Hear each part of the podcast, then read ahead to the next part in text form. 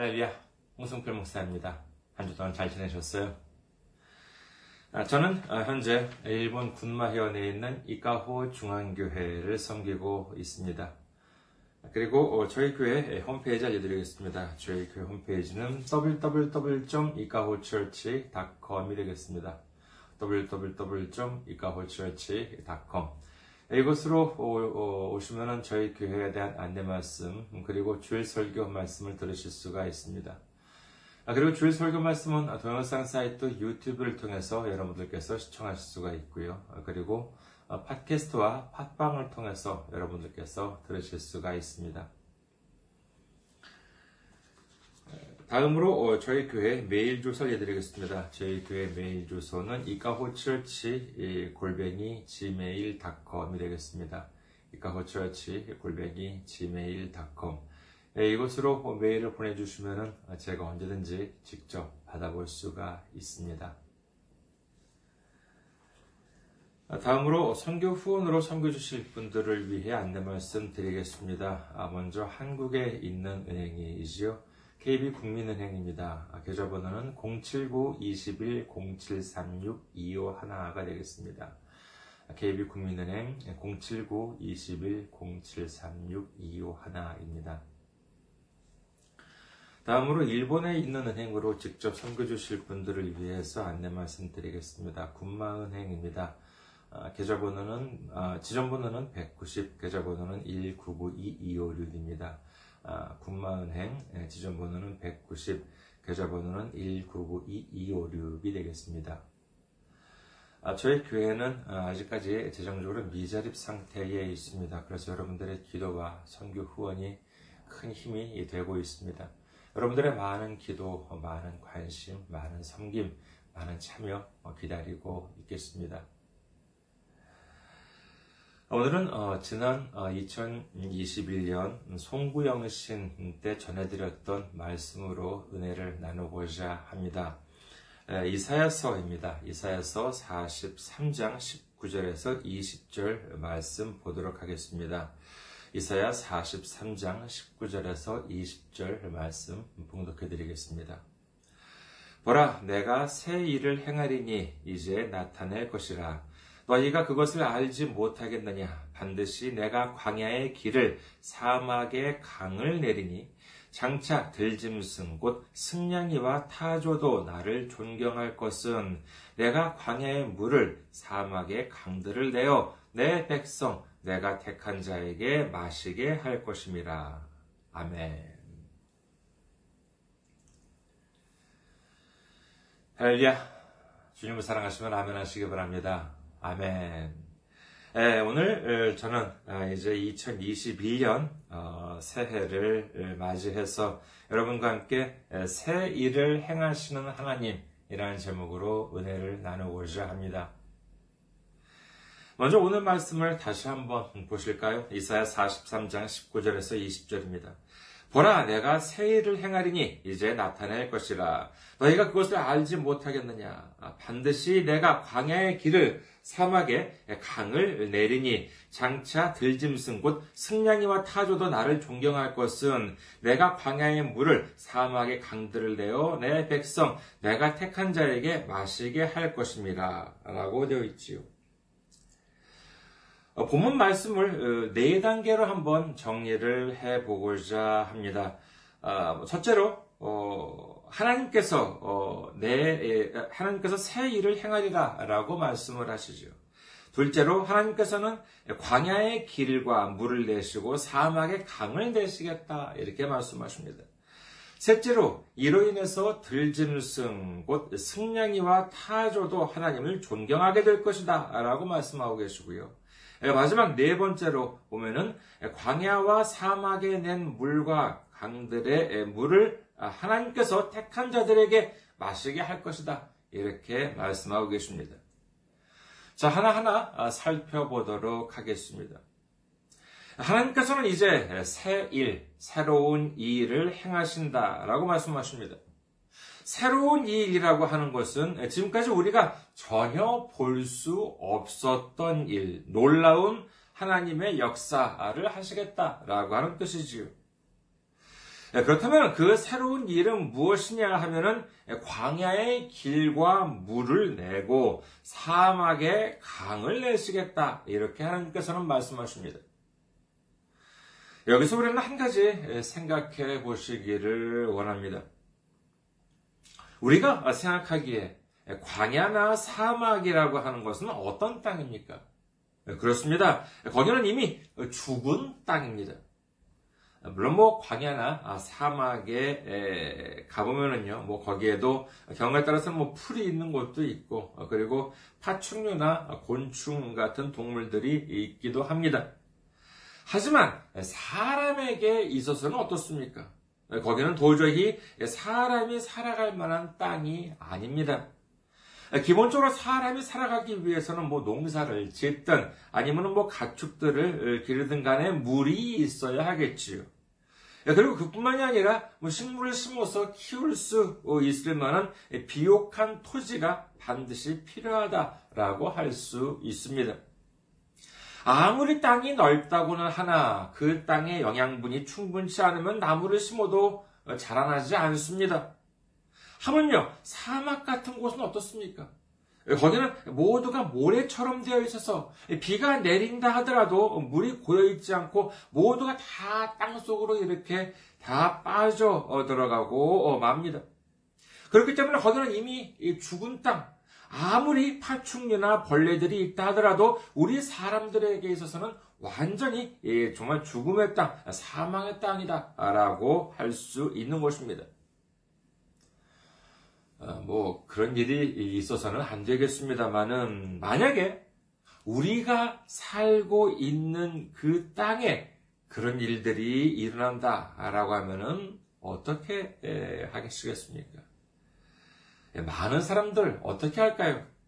그렇지요. 너도 나도 짐을 싸고 짐을 싸서 거기를 떠나지요.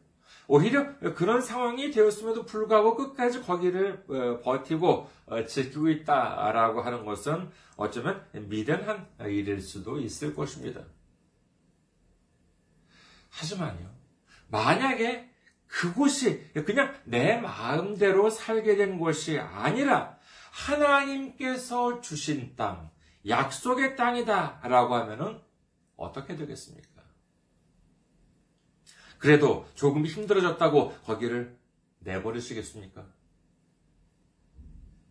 이스라엘 민족에게 있어서 가나안 땅은 하나님께서 주신 약속의 땅이었습니다.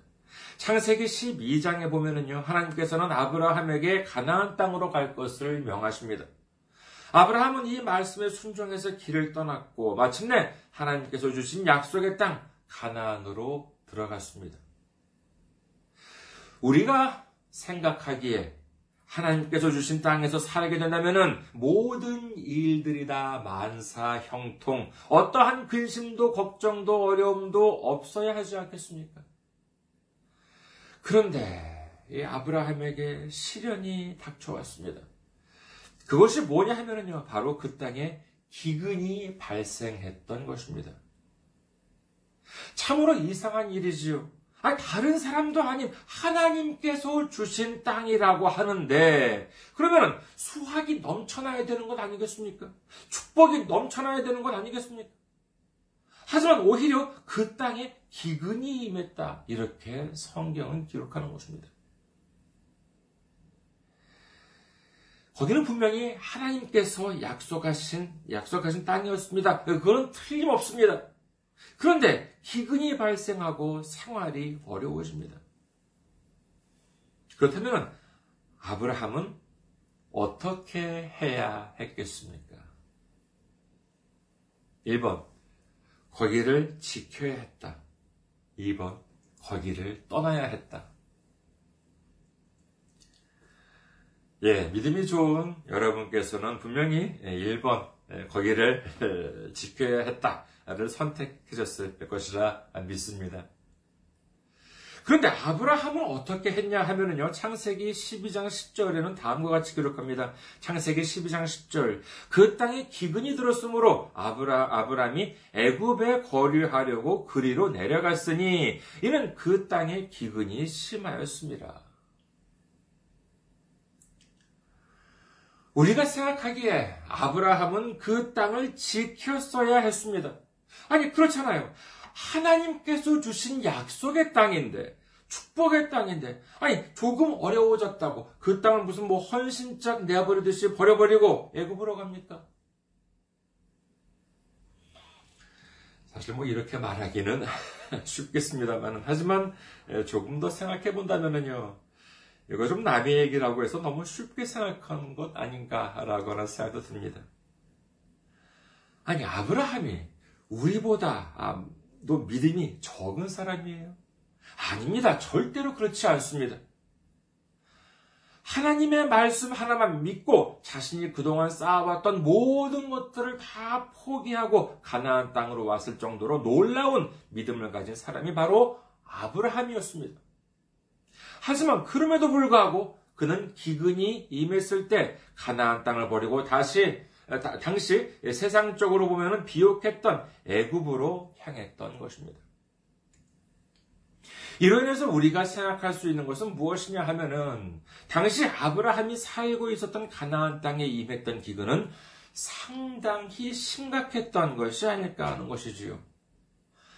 아이고, 하나님도 좋고 축복도 좋지만 당장 먹고 살 것이 없어지고 힘들어지는데, 아이고, 하나님이나 축복이 무슨 소용이냐? 우선 입에 풀칠이라도 하고 봐야 하는 것 아니냐? 사실 뭐 어, 아브라함이 이렇게 생각했는지 아니면은 그의 아내 사라가 이렇게 닥달했는지는 알 수가 없습니다만은 결국 그는 가나안을 버리고 애굽으로 갔습니다. 그러나 거기서 어떤 일을 당하게 됩니까? 그곳 애굽에서 아브라함은 자신의 아내를 애굽의 왕에게 빼앗기게 될 위기에 처하게 됩니다. 이는 단순히 뭐 아내를 빼앗긴다라고 하는 정도가 아니라 당시 자녀가 없었던 그들에게 있어서는 가정이 완전히 파괴 되는 그와 같은 절체절명의 위기를 겪게 되는 것입니다. 그러나 그 와중에서도 하나님께서 지켜주셔서 간신히 위기를 모면한 그들은 이제 회개하고 다시 가나안 땅으로 돌아오게 됩니다. 한편 룻기에 보면 또 어떻습니까? 룻기 1장 첫 부분을 잠시 살펴보겠습니다. 아, 룻기 1장 1절에서 5절.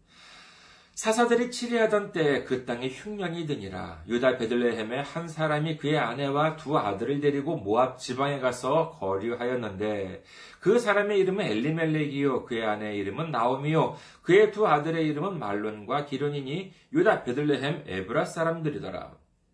그들이 모압 지방에 들어가서 거기 살더니 나오미의 남편 엘리멜렉이 죽고 나오미와 그의 두 아들이 남았으며 그들은 모압 여자 중에서 그들의 아내를 맞이하였는데 하나의 이름은 오르바요 하나의 이름은 루시더라. 그들이 거기에 거주한 지 10년쯤에 말론과 기련 두 사람이 다 죽고 그 여인은 두 아들과 남편의 뒤에 남았더라. 이스라엘 민족이 약 400년에 걸친 애굽에서의 노예 생활을 마치고 광야로 나와서 한 40년을 지낸 다음에 이제 여호수아의 지휘하에 가나안 땅을 점령하였습니다. 그리고 그 땅을 각 열두 지파별로 나누게 되는데 그 땅은 하나님께서 주신 거룩한 땅이었기 때문에 서로 매매할 수도 없고 빌려준다 하더라도 나중에는 반드시 되돌려주어야, 되돌려주어야 하는 그와 같은 땅이었던 것입니다. 이와 같은 사실은 여기에 등장하는 엘리멜렉도 알고 있었겠지요. 하지만 1절에 의하면 흉년이 들었다고 합니다. 아마도 대단히 먹고 살기 힘든 상황까지 되지 않았나 합니다. 당시 모압 지방이라고 하는 곳은 분명히 이스라엘이 아닙니다. 하나님께서 약속하신 땅이 아니에요. 하지만은 그래도 자신이 살고 있던 땅은 흉년이 들고 형편없게 되었는데 그보다는 차라리 좀 더 살아가기 편한 곳으로 어, 여겨졌겠지요. 그래서 그는 큰 결정을 합니다. 하나님께서 주신 땅을 버리고 자신과 자신의 아내 나오미 그리고 두 아들을 이끌고 모압 지방으로 이주를 가게 된 것입니다. 그런데 얼마 있더니 이 엘리멜렉이 죽어버립니다. 이제 남은 사람은 엘리멜렉의 아내인 나오미와 두 아들뿐입니다. 세월이 지나서 이 두 아들은 그 지역 이방인의 땅에서 이방인 여인 아내를 맞이하지요. 그래서 이제 가족은 나오미와 그 다음에 두 아들 그리고 두 며느리 이렇게 5인 가족으로 늘어나게 됩니다. 나오미에게 있어서는 남편 엘리멜렉은 먼저 세상을 떴지만은 그래도 이 두 아들이 있었기에 좀 든든했겠지요. 아버지가 없었음에도 불구하고 무사히 성장해서 며느리까지 얻었다라고 하니 얼마나 다행스러워 했겠습니까? 하지만 재앙은 거기서 그치지 않았습니다. 이제 그들에게 있어서 소망이라고 할 수 있었던 두 아들마저도 세상을 떠나고 말았던 것입니다. 이제 남은 가족은 시어머니와 그 다음에 시어머니 나오미와 그 다음에 며느리 이 둘이지요. 이 여자 셋, 여자 셋이 그것도 이방 땅에서 할 수 있는 일이라고는 없었을 것입니다. 나오미는 결국 자신의 고향 베들레헴으로 돌아올 결정을 합니다. 이는 참으로 부끄러운 일이었을 것입니다. 하나님의 가르침을 알았던 고향 사람들은 이 모압 땅으로 이주를 가려는 그 가족들을 만류했을 것입니다. 이봐, 자네들 지금은 힘들더라도 하나님이 계시지 않느냐? 조금만 참아보자. 조금만 견뎌보자. 그러면 분명히 하나님께서 축복을 주실 거야. 이렇게 그들을 설득했지만 그들은 이를 뿌리치고 모압 땅으로 가지 않았을까 합니다. 그러나 결과는 어땠습니까? 그렇습니다. 나오미에게서 본다면 자신의 남편도 죽고 자신의 두 아들마저도 죽었습니다. 그야말로 가정이 완전히 파괴되고 말았던 것입니다. 아브라함과 나오미의 이야기를 통해서 우리가 얻어야 하는 것은 무엇이겠습니까? 부동산은 중요하다. 언젠가는 오르기 때문에 팔면 안 된다. 아니 무슨 성경이 부동산 투자 같은 것을 가르쳐 주기 위한 책인가요? 예, 그렇지가 않습니다. 그것이 아니라 우리에게 어려움이 닥친다 하더라도 믿음을 버려서는 안 된다라고 하는 사실을 믿으시기를 주님의 이름으로 축원합니다. 하나님을 믿으면 만사 형통이래요. 예수님을 믿으면 우리 인생에 어려움이 전혀 없대요. 그런 말이 성경에 어디 적혀 있습니까? 오히려 하나님을 믿는 사람들에게도 많은 어려움들이 다가온다라고 성경은 기록하고 있는 것입니다. 그렇다면 거기서 끝인가요? 아니에요. 그렇지 않습니다. 고난과 시련과 시험이 닥쳐온다 하더라도 우리가 하나님을 버리지 않고 끝까지 믿음을 지키게 된다면 하나님께서는 우리를 구원해 주십니다. 믿으시면 아멘 하시기 바랍니다. 그렇습니다. 그것이 바로 성경의 핵심인 것입니다. 내가 하나님을 믿는다고 하면서, 예수님을 믿는다고 하면서, 순종하는 삶을 산다고 하면서, 열심히 믿음을 지키면서 살아왔는데, 믿음을 버리고 세상을 의지하면서 살아가는 사람들은 나보다 더 잘 살고 있는 것처럼 보이는데, 나만 손해보는 삶을 살아가는 것 같아요. 나만 힘들고 정말 고달프게 살아가는 것만 같아요. 도무지 고통과 고난이 끊이지를 않아요. 이런 생각이 드실 때가 있으십니까? 예, 있으시겠지요. 그 마음을 제가 왜 모르겠습니까? 아니, 제가 아니더라도 우리 주님께서 그 마음을 왜 모르시겠습니까? 하지만 그럴 때 우리의 구주 되신 예수님께서는 뭐라고 말씀하실까요? 마가복음 5장 36절 예수께서 그 하는 말을 곁에서 들으시고 회당장에게 이르시되 두려워하지 말고 믿기만 하라 하시고 그렇습니다. 우리 마음에 의심이 다가왔을 때, 우리 마음에 두려움이 다가왔을 때 예수님께서 말씀하십니다. 두려워 말고 믿기만 하라 라고 말씀하시는 줄 믿으시기를 주님의 이름으로 축원합니다. 예수님께서는 왜 이처럼 담대하게 말씀하실 수 있는 것입니까? 그렇습니다. 하나님은 광야의 길을 내고 광야에 물을 내고 사막에 강을 내시는 하나님이시기 때문인 줄 믿으시기를 주님의 이름으로 축원합니다. 우리가 주님의 일을 하려고 하면은요. 우리가 주님의 말씀대로 살아가려고 하면은 주변에서는 뭐라고 합니까? 격려해주는 사람들이 많아요. 긍정적인 말을 해주, 많이 해줍니까? 물론 그럴 수도 있습니다만은요, 보면은 오히려 부정적인 말들을 하는 경우도 참 많이 있는 것 같습니다. 자기가 도와주지도 않을 거면서, 뭐 안 된다, 못 한다, 그런 걸 해서 뭘 하냐. 이런 말을 하면서 힘을 쫙쫙 뺍니다. 조금 뭐 일이 잘 안 되는 것을 보면은요, 거 봐라, 내가 뭘 했냐, 안 된다고 하지 않느냐. 뭐 이제 이러면서 마음에 상처를 주기도 하죠. 느헤미야 사장에 의하면은요, 허물어진 예루살렘 성벽을 재건하려는 그들에게 이방 사람들이 뭐라고 합니까? 느헤미야 4장 3절 암몬 사람 도비아는 곁에 있다가 이르되 그들이 건축하는 돌 성벽은 여우가 올라가도 곧 무너지리라 하더라. 야, 너희들이 무슨 뭐 돌 성벽을 쌓아? 아이고, 그런 성벽 같은 것은 여우 한 마리가 올라가도 무너지고 말 거야. 아니, 누가 자기들한테 물어봤어요? 당신들이 보기에 이 성벽이 얼마나 든, 튼튼하게 보이는지 물어봤냐는 거예요. 아니에요. 안 물어봤습니다. 하지만 그럼에도 불구하고 그 모습을 보면서 업신여기고 마음에 상처를 주는 모습을 우리는 볼 수 있는 것입니다. 그러나 우리는 어떤 하나님을 믿습니까? 그렇습니다. 하늘과 땅을 창조하신 하나님, 불가능이 없으신 하나님, 그리고 무엇보다 우리를 너무나도 사랑하시는 하나님을 있는 여러분 되시길 주님의 이름으로 축원합니다. 오늘 본문 말씀에 의하면 광야와 사막이라고 하는 완전히 죽은 땅에 길을 내시고 강을 내신다라고 말씀하십니다. 이렇게 되면 광야와 사막은 어떻게 되겠습니까? 그렇습니다. 죽은 땅에서 이제 살아있는 땅, 비옥, 비옥한 땅, 생명의 땅으로 회복되는 역사가 일어나는 줄 믿으시기를 주님의 이름으로 축원합니다. 오늘 본문 20절에 보면은요, 이 모습을 보고 들짐승마저도 하나님을 존경하게 된다 라고 말씀하십니다. 이는 무슨 말씀입니까?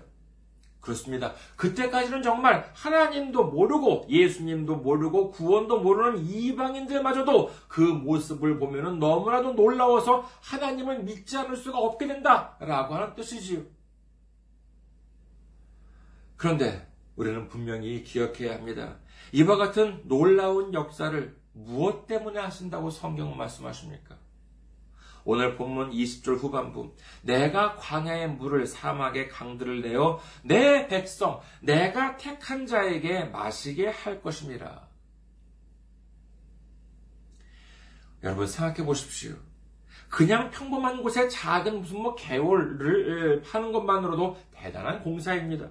돈도 한두 푼 드는 게 아닙니다. 그런데 하물며 길을 내고 강을 내요. 그것도 어디에 내냐 하면은 광야나 사막에 낸다고 하는 것입니다. 이는 지금의 기술로 한다 하더라도 보통 힘든 일이 아닐 것입니다. 그런데 이와 같이 놀라운 일을 무엇을 위해 하신다고요?